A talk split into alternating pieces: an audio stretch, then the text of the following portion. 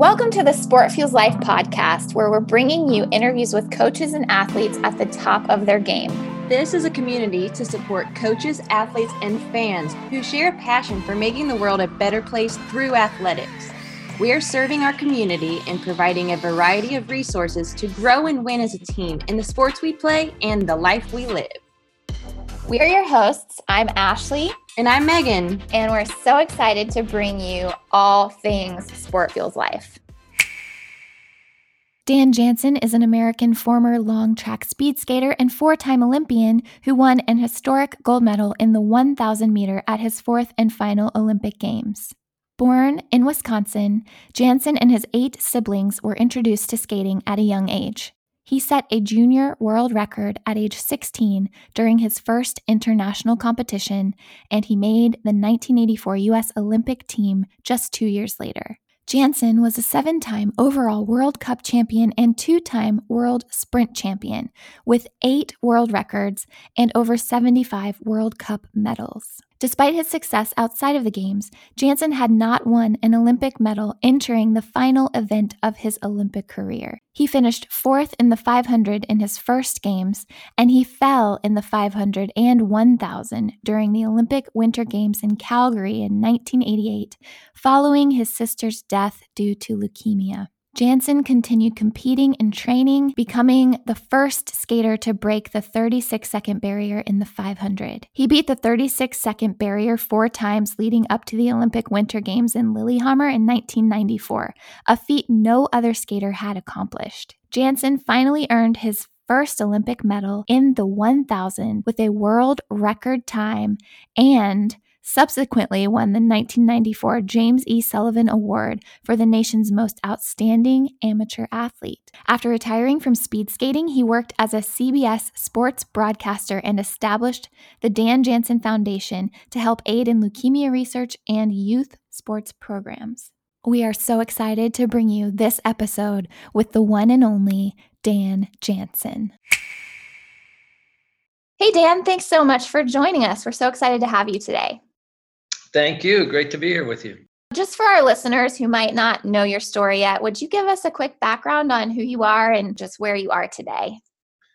Sure, that would take much longer than this show has, but I can uh, I can uh, do a short version. Yeah, I'm, I was a I'm a gold medalist uh, speed skater. Was on four Olympic teams for the United States. Had a long journey. I was uh, sort of happy to be there in my first one when I was 18 years old, and the next three I was favored, uh, favored to win. Um, I didn't win until my very last race of my fourth Olympics. I had had some issues along the way. I um, my sister passed away in the morning of my race in my uh, in my second Olympics, and uh, I fell that day, and and four days later I fell again, and the story just sort of kept going from there. Um, a lot of success in the non-Olympic years, and then um, didn't quite happen at the Olympics until, as I said, my my final race, thousand meters, the race I wasn't necessarily favored to win.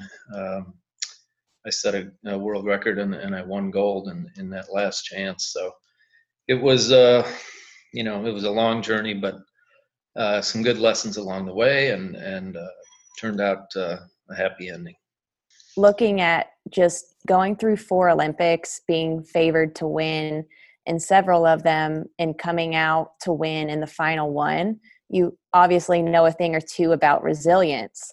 So, I guess what kept you going? You know, I think, uh, well, a lot of factors that kept me going. Number one, um, I I never lost the love or passion for what I did. I, I was I love my sport. I love to push myself to get better every day. Um, number two, you know, it, it, even though it wasn't happening for me at the Olympics, I knew that I knew I was the best. I was winning everything. Um, won 46 World Cup races along the way. You know, it was. It's not like I I had no hope at all and was going into the Olympics was no, with no hope. I uh, I knew and most people knew that that I was a top guy, and and um, you know that's what makes the Olympics unique. It's it's like you can wake up one day out of four years and be sick. You can have one slip in a race that costs you a tenth of a second and not win a medal. And um, it makes it difficult, but it also makes that's why people love the Olympics. And that's for us as as amateur athletes anyway, as Olympic athletes. Um, I think that's what differentiates the Olympic Games from from anything else, um, and even in any, other sport. Taking nothing away from professional sports, but you know, if uh, they don't win the Super Bowl, they got another one next year. You know, if they don't win a major in golf, they might have one in two weeks, three weeks from now. So um, it, it's a lot different, and and it's um, it's a very unique competition. You know you say like you ha- you were certain you were the best because you had so many successes leading up to the olympics and then you know you have this kind of setback of falling during these high stakes competitions. I mean you always hear this playing team sports and stuff like your failures and losses are character building and there's lessons to be learned there. I'm curious what lessons you were learning during that time and mm-hmm. how that may have shaped you going into the next set of competitions or the next stage of life or whatever? There's huge learning opportunities in, in everything. I think win or lose the, the best thing happens to you or the worst thing happens to you it, there's always opportunity there to learn. And you know for me it was you know early on anyway when i uh, in that olympics that i fell in and when my sister passed it was it was more of a something like I can't say I didn't know it already, but sometimes you take things for granted. Sometimes you you feel like, well, things have gone so great to this point.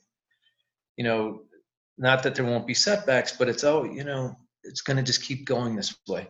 Well, then I hit, you know, the ultimate the ultimate difficult day in in someone's life. You know, you lose your sister and you know, you fall in the Olympics on the very same day and then you're questioning the importance of even the Olympics. Why why was that so important in the first place? Jane's gone. You know, she's never going to be back. She had three little baby girls, um, and so it's kind of a, a, fight in your mind as to um, as to the importance of of things. But but on the other side of that, you can't um, you can't just diminish what what that means. There's a reason that the Olympics meant so much to me. There was a reason I trained so hard, and you know I shouldn't be faulted for for the importance of that. And so it took me a while, I guess, to to get that battle between those two things straight and to say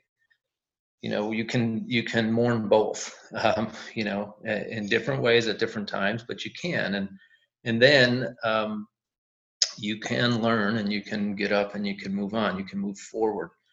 And i don't, I don't think there's a i don't think there's an easy way if it's even possible to move forward from a, from setbacks if if you don't learn something if you don't take something away from that. Maybe it's as simple as the lesson i learned that you have to learn from everything. Maybe it's maybe it's um i don't know maybe it's maybe become a better person. I, I can't tell you what to learn, but I can say search for something because there's always something there. As far as when, I mean, it's been quite some time, obviously, since so your grieving process is definitely hmm. looking different than it did during right. those initial days. But I'm wondering, like, at what point does legacy play into that for you and how have you worked toward continuing your sister's legacy. I know you named one of your daughters after her. I think that's mm, yeah. really cool. I'm just curious, like, how is she living on in your life now and with your family now? You know, in a lot of ways, actually. Yes, certainly my daughter Jane was maybe the initial one. You know, um, she, she was born 1993 you know, just a year, shortly a year before my final Olympics, you know, giving her that name I wasn't even sure about it at the time and how I felt. Now I couldn't be more grateful that we decided to give her that name because she's very similar in a lot of ways to her aunt Jane. But in other ways, and, and probably more important ways, we I started a foundation um, that we it started giving money to research for leukemia and related cancers. It has since sort of morphed into many different things. One being the uh, we have a excuse me what's called a family aid fund within my foundation, and we um, so when Jane was ill, you know, we're from Wisconsin, uh, and uh, she had to have her bone marrow transplant up in Seattle. And so she lived there for almost a year. My mom and dad were out there for the whole year. I was back and forth donating platelets. A lot of our family was back and forth. I'm, I'm the youngest of nine kids in my family, so we have a lot of us. And I realized the expense that that is to families. Um, you know, the non-medical expenses sometimes can devastate families. You've got um, the mom or dad needs to quit their job or take take a furlough so they can be with their child while they're being treated. So we we pay non-medical expenses for these families. We travel, room and board uh, every week. Some, I mean, daily I get requests uh, for just to pay car payments, gas and electric bills, or they're going to turn off their power, things like that. And and so we um, that's become the biggest part of our fund, and it's really quite quite rewarding. We also have partnered with a, a organization called Cool Kids Campaign. We've opened a clubhouse um, here just north of Charlotte that the kids can come to kind of get away from the hospital, get away from things. They can come. We have movie nights. We have, you know, we we personalize birthday parties for them. End of chemo parties. They can invite friends and just have fun at the clubhouse, and it's for them. Um, and we opened it in uh, almost a year ago, November of last year. Unfortunately, with COVID, we've had uh, close it down for a while, but we've opened up back up, you know, in ways that can be safe. And um, so we're back on track, and we're waiting for this um, this whole thing to go away. But but the kids have been able to enjoy it so far. I mean, that also just speaks so much to your character. It sounds like I'm hearing such a trend of you just turning failure into success and just not letting life knock you down. It's continuing to take what life throws at you and then turn it into something great. Um, so, obviously, in this foundation, you're helping relieve some of the financial burden as well as the emotional burden. In going through such a difficult life circumstance, what role would you say that sports plays in that for yourself and others? You know, it's a great question, and for me, I can really, I can really only answer from the sports side. I, I because uh, sports is part of my life since I was born. Um, started skating when I was four years old, just because my brothers and sisters did it, and I, you know, they didn't need to get a babysitter, so they got me a pair of skates and brought me along.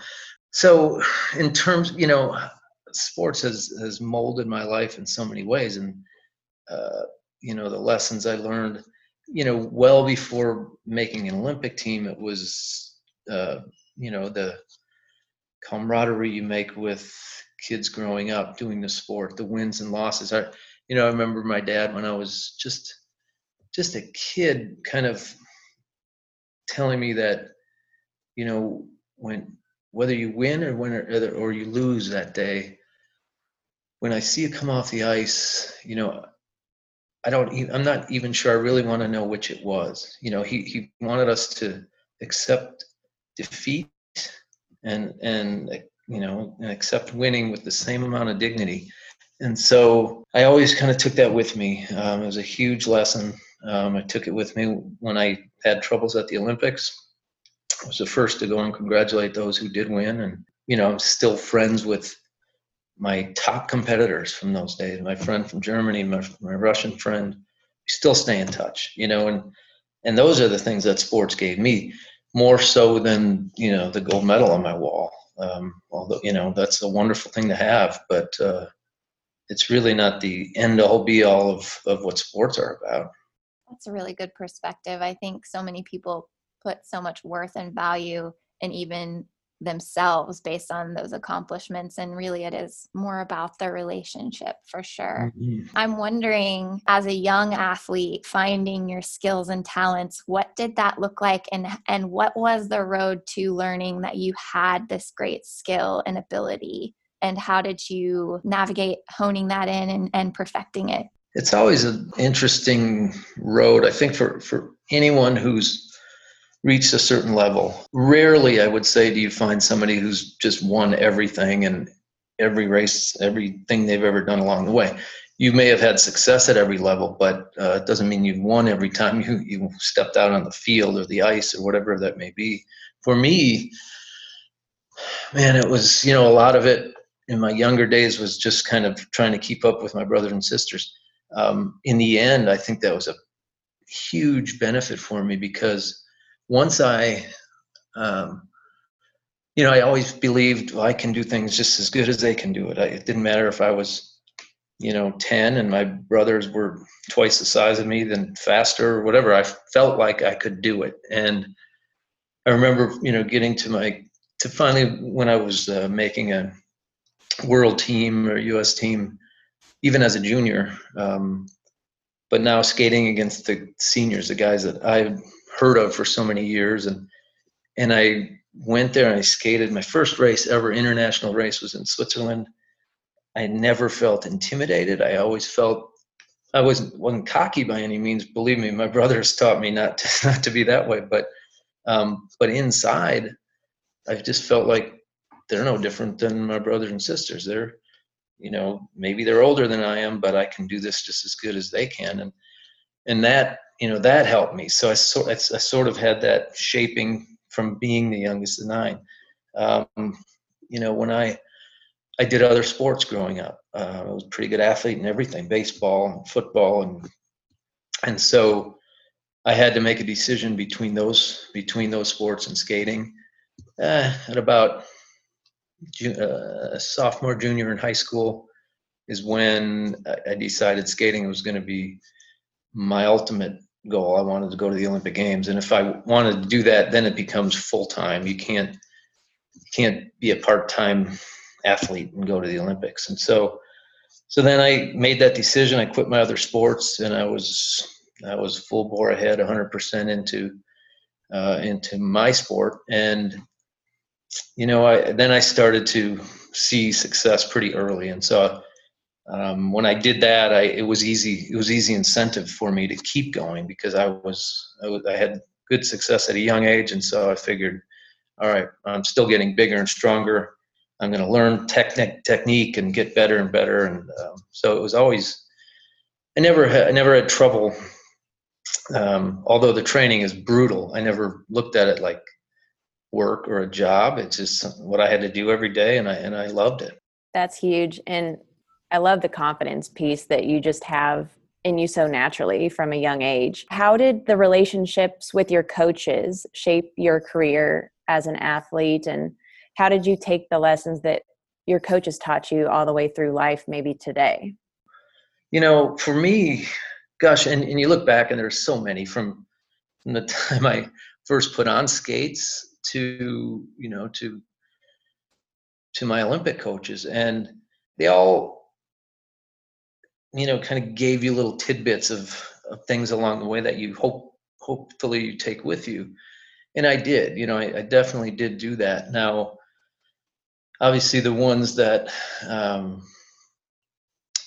you know the ones that were there in the latter part of, of my career strangely enough my coach in, in my final olympics Peter Mueller was my first coach when i made the national team for the first time. And uh, he was a gold medalist himself, and he just had an amazing way of, of motivating, of making anyone believe that you know that they're good enough, and and making it fun. And I saw him take.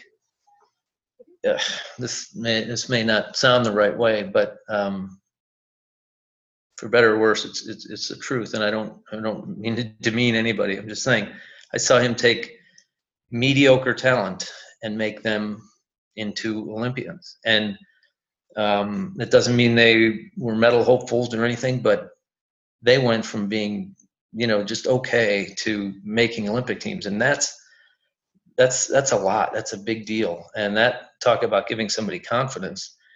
And he did that for me in different ways, but he knew me and they trusted me to give him the feedback uh, that I you know that he needed to coach. And so coaching the coach athlete relationship has to go both ways. It can't just be a coach saying do this this this and this and it's going to work because number one every athlete's different. Number two, you have to get the feedback from the athlete because if certain things aren't working and you just keep doing what what he or she tells you, you may you know you might be going down the wrong path. You have to um, find out what's working, what isn't. Some days you're so tired you can barely lift your legs, and he needs to know that too. And uh, there's a fine line between training to that point of peak and going over the hill and and uh, if you're overtrained it's hard to it's hard to get back on the upslope you know you start going downhill and uh, and you learn that too along the way look i was i mean i was pretty young still for my fourth olympics i was 28 but um, but i had been training really hard since i was 16 so um, I, I, knew my body really well by that point and and he was uh, great at listening to to me and i was great at listening to my body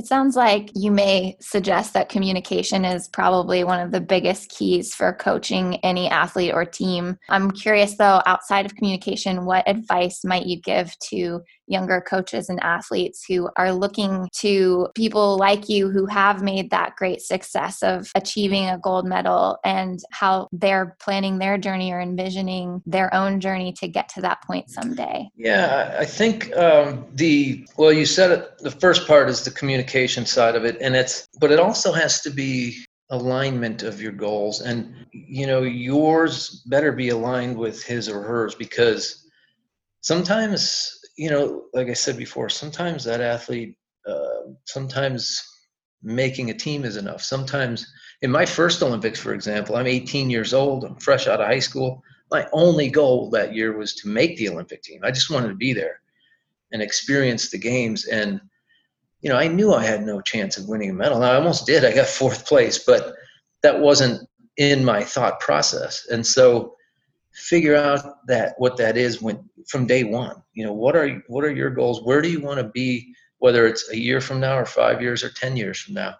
And the coach needs to do the same thing and then you kind of bring those together. Um, again unfortunately for the coach it's a tough spot. It's a tough job because he may be training he or she may be training you know two, five, ten other other athletes. Yeah, I don't know how many, but it depends on the sport and the setup, and if it's you're training with the U.S. team or, or separately, and and so that's a tough job because um, to make all these different training programs. And I'm not saying everyone has to be different every day.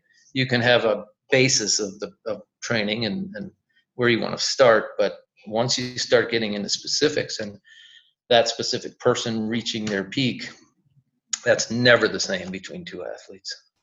Yeah that's so true. With having to take into you know your own strengths and weaknesses did you ever just have to decide that you know maybe the coach didn't see something that you thought that you needed? Did you ever just put in extra work that you felt like you needed to get to the next level i would say the answer to that is yes and i did it on my own but he also i didn't hide it from him and what what that was and i said and it's true he, he was an amazing motivator and a, you know fun to to perform for and, and everything. Um, but I had some issues with the, the 1,000 meters. 500 meters was my specialty. It was my favorite race. It's all out from the gun. The 1,000 meters is, is a, technically a sprint as well in our sport, except it's a long sprint. If you know anything about sprinting, you're sprinting for over, you know, a minute and 12 seconds less now, but um, um, that's a long time to sprint. So it's a controlled sprint, right? and, and a lot of endurance is involved. So that was a mental thing for me. I, I had the physical capability to do that. I trained hard to do it. Um, but it got in my head when I started young. I started to die in the last lap. I started to get tired. And if you do that time after time after time, pretty soon you get to that certain point in a race and your brain says, well, this is about where you should be getting tired, you know, and then, and then you do. And so um, so I, my the point of my story is, and the answer to your question is, I went um, and I, I started working with a sports psychologist on the side. And but again, I told my coach, and he was all fine with it. But and we did a lot of things to to get uh, to get me to feel the same when I stepped to the th- the line for a thousand meters as I did for the 500, and it was a process. It took three years. Um, but as we said, you know, it turned out the thousand meters was my last chance at gold, and, and I ended up winning. How did you get to going from hitting a wall, you know, at a certain stretch of a race to basically training your mind to train your body to being able to handle that and push through?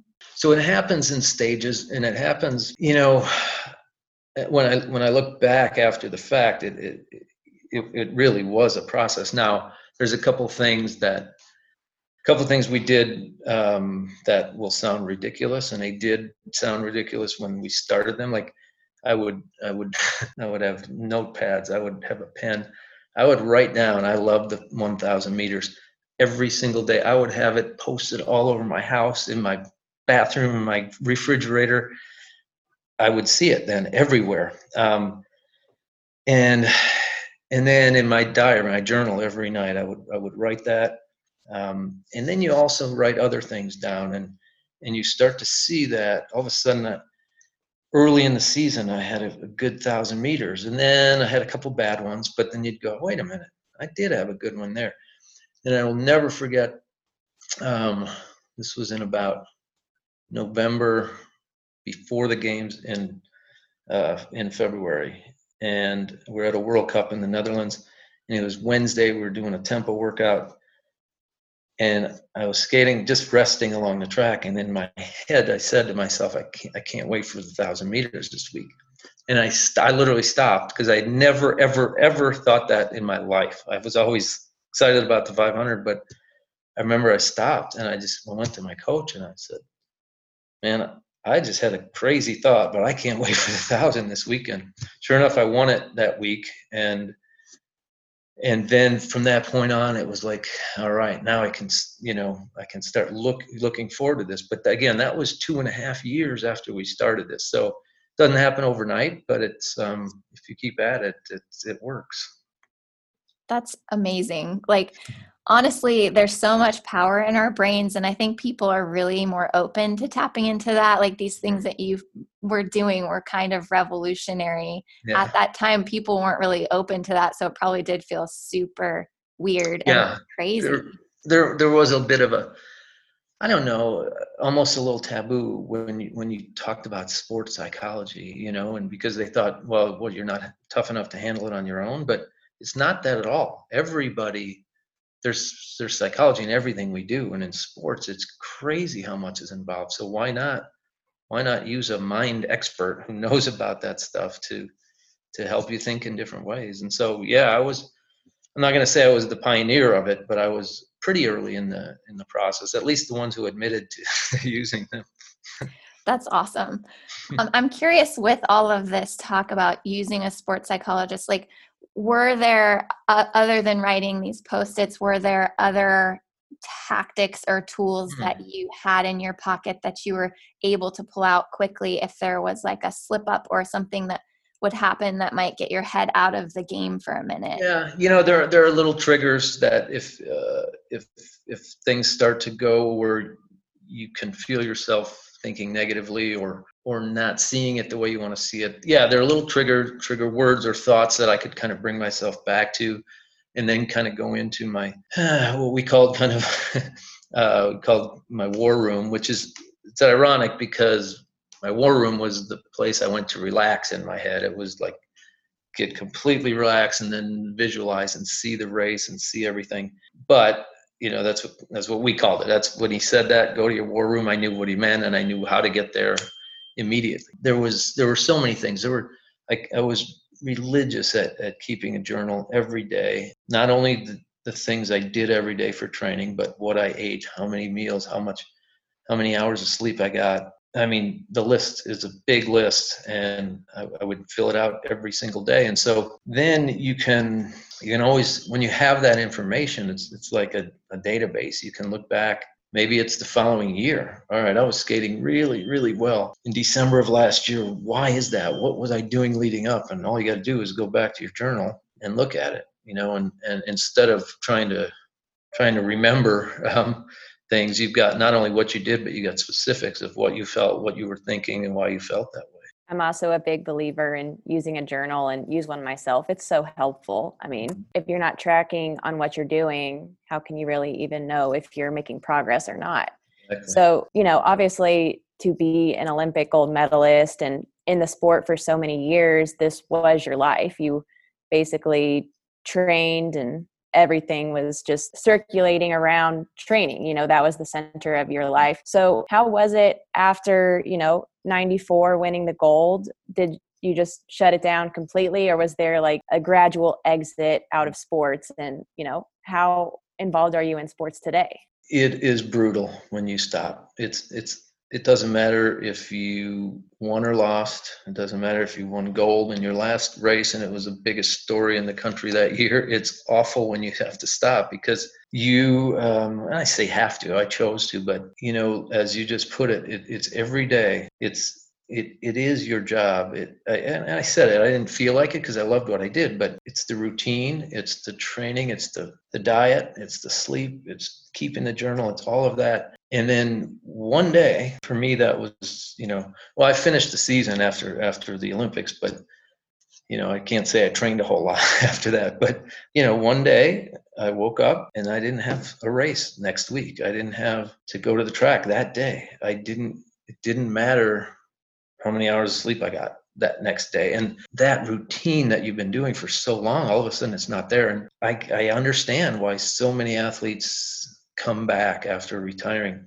And I'm not even saying that they were, maybe were as meticulous as I was in all those things, but they still had that routine of training and then the competition to look for. I think that's I think it's kind of why we all do it ultimately because we love to get out there and compete and push our bodies and um, and then that's gone. And so, you know, it, it's tough um, for me. It, you know, I did. I was super busy for a couple years anyway, doing a lot of speaking and you know some endorsement things, and so it kept my mind off of that a little bit. But but it still mentally it gets to you. It's like so I stayed active. I still exercise every day to this very day. Um, you know, I ran marathons. I was a sprinter running marathons just so I could um, have something to train for. Um, and then, you know, hopefully you can put that into your family. Hopefully you can put that into whatever it is, what line of work you end up doing. And and so for me, I, you know, I was able to do that.